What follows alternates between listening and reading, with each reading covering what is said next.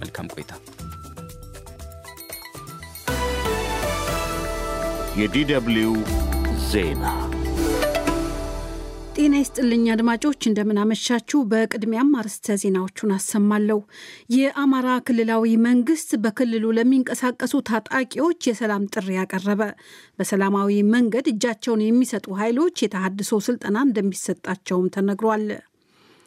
ከሰላም ሚኒስቴር ስልጣናቸው በጠቅላይ ሚኒስትር አብይ አህመድ ደብዳቤ የለቀቁት አቶ ታዬ ደንደአ መንግስትን ለመጣል በማሴር ተጠርጥረው በቁጥጥር ስር መዋላቸው ተሰማ። ባለፉት ቀናት በመንግስት ላይ ለሚያቀርቡት ትችት ሊጠየቁ እንደሚችል የተጠየቁት ታዬ ደንደአ ምን ህግ አለና ማለታቸው ይታወቃል። እስራኤል የሐማስ የትግል መንፈስ ተሰብሯል ስትል አስታወቀች። ይህ የተነገረው በጋዛ ሰርጥ በርካታ የሐማስ ተዋጊዎች እጅ መስጠታቸውን ተከትሎ ነው።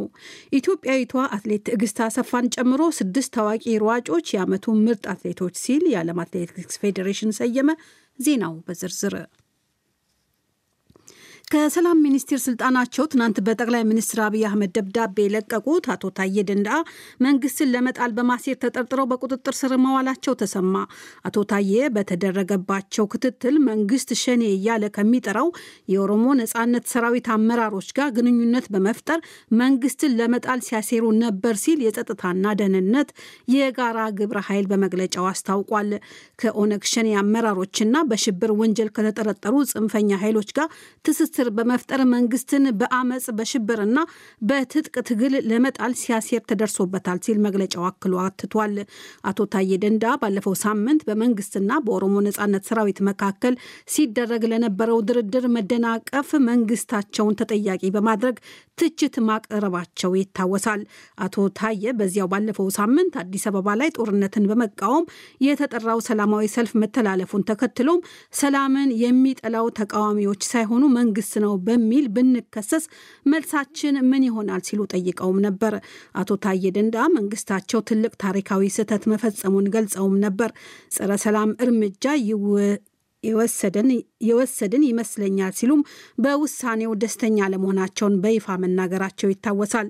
እስከ ትናንት ድረስ የኢትዮጵያ የሰላም ሚኒስትር ዴታ ሆነው ያገለገሉት አቶ ታዬ ደንደአ ኢትዮጵያን ለማፍረስ ከሚንቀሳቀሱ ጸረ ሰላም ኃይሎች ጋር በመተሳሰር ለጥፋት ተልዕኮ በህቡ ሲሰራ ተደርሶበታል ሲል የጸጥታና ደህንነት የጋራ ግብረ ኃይሉ በዛሬው መግለጫው ወንጅሏቸዋል።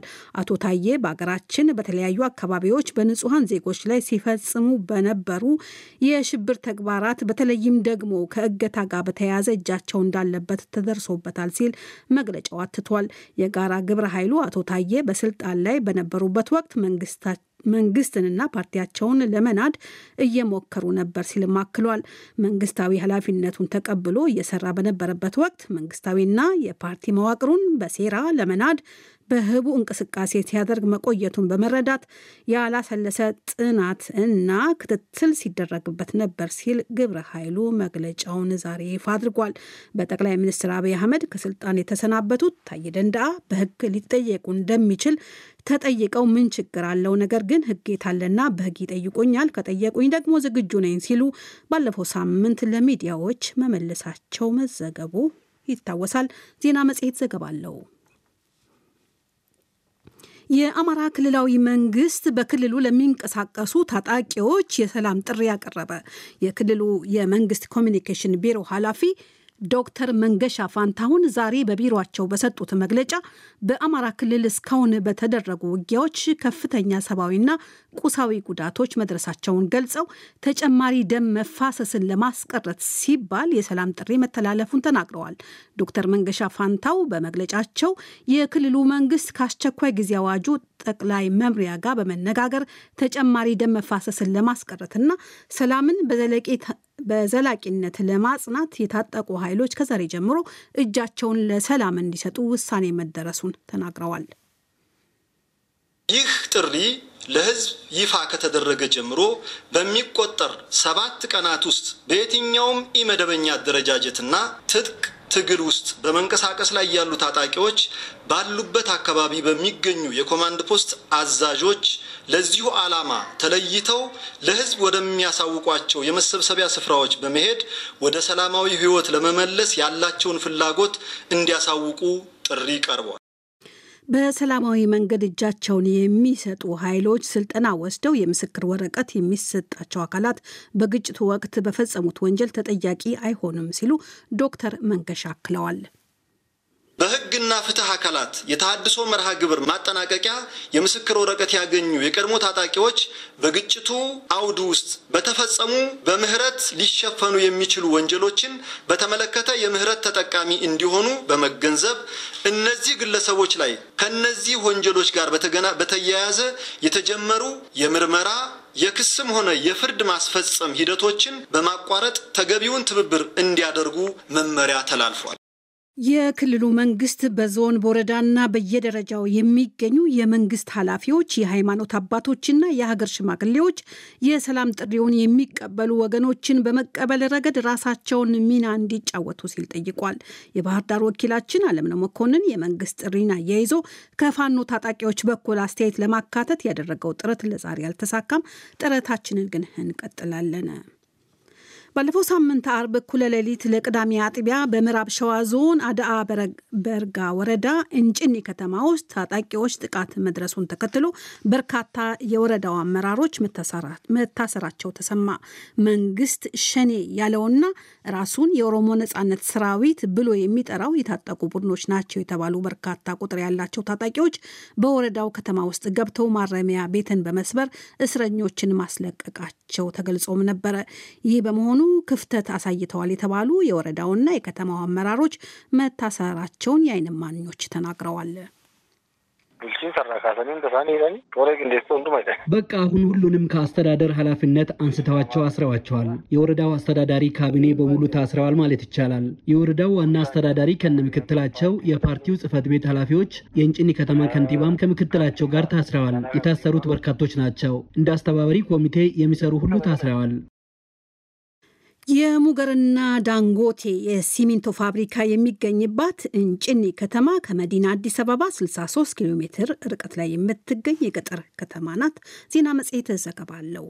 አድማጮች በመከታተል ላይ ያላችሁት ከዶቸ በለ በቀጥታ የሚሰራጨውን የምሽቱን የዓለም ዋና ዋና ዜና ነው። በየመን የባህር ዳርቻ ላይ ሲቀዝፍ የነበረ አንድ ሌላ ነዳጅ ጫኝ መርከብ ላይ ጥቃት መድረሱ ተዘገበ። የየመን አንዳንድ ክፍሎችን የሚቆጣጠሩትና በኢራን የሚደገፉት የሁቲ አማጽያን ለጥቃቱ ኃላፊነቱን ወስደዋል። ስትሬንዳ የተባለው የነዳጅና የኬሚካል ጫኝ መርከብ በክሩዝ ሚሳይል መመታቱን የክልሉ የዩናይትድ ስቴትስ ወታደራዊ አዛዥ ዛሬ ማክሰኞ ማለዳ ማስታወቁም ተገልጿል። አማጽያኑ እስራኤል የምግብና የሕክምና እርዳታ ወደ ጋዛ ሰርጥ እንዲገባ እስክትፈቅድ ድረስ ወደ እስራኤል ወደቦች የሚወስደውን የባህር መንገድ ሁሉ መዝጋታቸውን እንደሚቀጥሉ አስታውቀዋል። የሚሳኤል ጥቃት የደረሰበት ስትሪዳ የተባለው የነዳጅ ጫኝ መርከብ ወደ እስራኤል ሲቀዝፍ የነበረ መርከብ እንደነበርም ተነግሯል። እስራኤል የሐማስ የትግል መንፈስ ተሰብሯል ስትል አስታወቀች። ይህ የተነገረው በጋዛ ሰርጥ በርካታ የሐማስ ተዋጊዎች እጅ መስጠታቸውን ተከትሎ ነው። የእስራኤል ጦርና የሀገር ውስጥ የስለላ አገልግሎት ሼን ቤት አሸባሪ ተብሎ የተፈረጀው የሐማስ ድርጅት የትግል መንፈስ እየተሰበረ ነው ሲሉ ነው ያስታወቁት። ሁኔታው የእስራኤል የጦር ኃይሎች ስኬትን ያፋጥናል ሲሉ የእስራኤል ጦር ጄኔራል ገልጸዋል። የእስራኤል ጦር በጋዛ ሰርጥ ሁለተኛ ትልቅ ከተማ በሆነችው ካን ዩኒስ ውስጥ ከሐማስ ተዋጊዎች ጋር ከባድ የከተማ ጦርነት ውስጥ እንደሚገኝም ተገልጿል። እስራኤል ካን ዩኒስ ከተማ ውስጥ የሐማስ ድርጅት አመራርና በጋዛ ሰርጥ የቀሩት የእስራኤል ታጋቾች ይገኛሉ ብላ እንደምትጠረጥርም ተነግሯል። በተባበሩት አረብ ኤሚሬትስ ዱባይ ላይ እየተካሄደ ያለው የዓለም የአየር ንብረት ጉባኤ ዛሬ ይጠናቀቃል ተብሎ ቢጠበቅም ሀገራት አሁንም ስምምነት ላይ መድረስ አልቻሉም። ከጉባኤው እንደተሰማው የዓለም ሙቀት መጨመርን ለመዋጋት ሀገራት የሚያሳዩት ትልቅ ቁርጠኝነት ያለው ውሳኔ የመክሸፍ አደጋ ተጋርጦበታል እየተባለ ነው። ስምምነት ውሳኔውን ለመፈረም የቀረበው ኮፕ 28 የተባለው የመጨረሻ ረቂቅ ዓለም ካሁን በኋላ ሁሉንም አይነት የቅሪተ አካል ነዳጆች ለማገድ ቁርጠኝነት አላሳየም ተብሏል። ይልቁንም ረቂቁ የድንጋይ ከሰል፣ የነዳጅ ዘይትና ጋዝ አጠቃቀምና ምርትን በመቀነስ ላይ ብቻ ያተኮረ ነው የሚል ትችት ቀርቦበታል። የጀርመን የውጭ ጉዳይ ሚኒስትር አናሌና ቤርቦክ ጀርመንና የአውሮፓ ህብረትን ወክለው ረቂቁን ውድቅ አድርገውታል። የአየር ንብረትና የልማት ድርጅቶችም አስደንጋጭ የተባለ ምላሽ እንደሰጡበት ተነግሯል። ኮፕ 28 ዋና ዳይሬክተር ሜጅል አሊዋድ ማይጅል አልስዋይድ የሀሳቡ ልዩነት ቢኖርም የሚፈለገው የጋራ መግባባት ነው ሲሉ ተናግረዋል። ይሁንና ወደ ሁለት መቶ የሚጠጉ የዓለም ሀገራት የሚሳተፉበት የተባበሩት መንግስታት የአየር ንብረት ጉባኤ ዛሬ ማክሰኞ ይጠናቀቃል ተብሎ ይጠበቃል። በመጨረሻም ስፖርት ኢትዮጵያዊቱ አትሌት ትዕግስት አሰፋን ጨምሮ ስድስት ታዋቂ ሯጮች የዓመቱ ምርጥ አትሌቶች ሲል የዓለም አትሌቲክስ ፌዴሬሽን ሰየመ። ባለፈው መስከረም በተካሄደው የበርሊን ማራቶን ክብረ ወሰን የሰበረችው ኢትዮጵያዊቷ ትዕግስት አሰፋ ከስድስቱ የዓመቱ ምርጦች አንዷና ብቸኛዋ ኢትዮጵያዊት አትሌት ሆናለች ተብሏል። ይህ ዶቸ በለ ነው።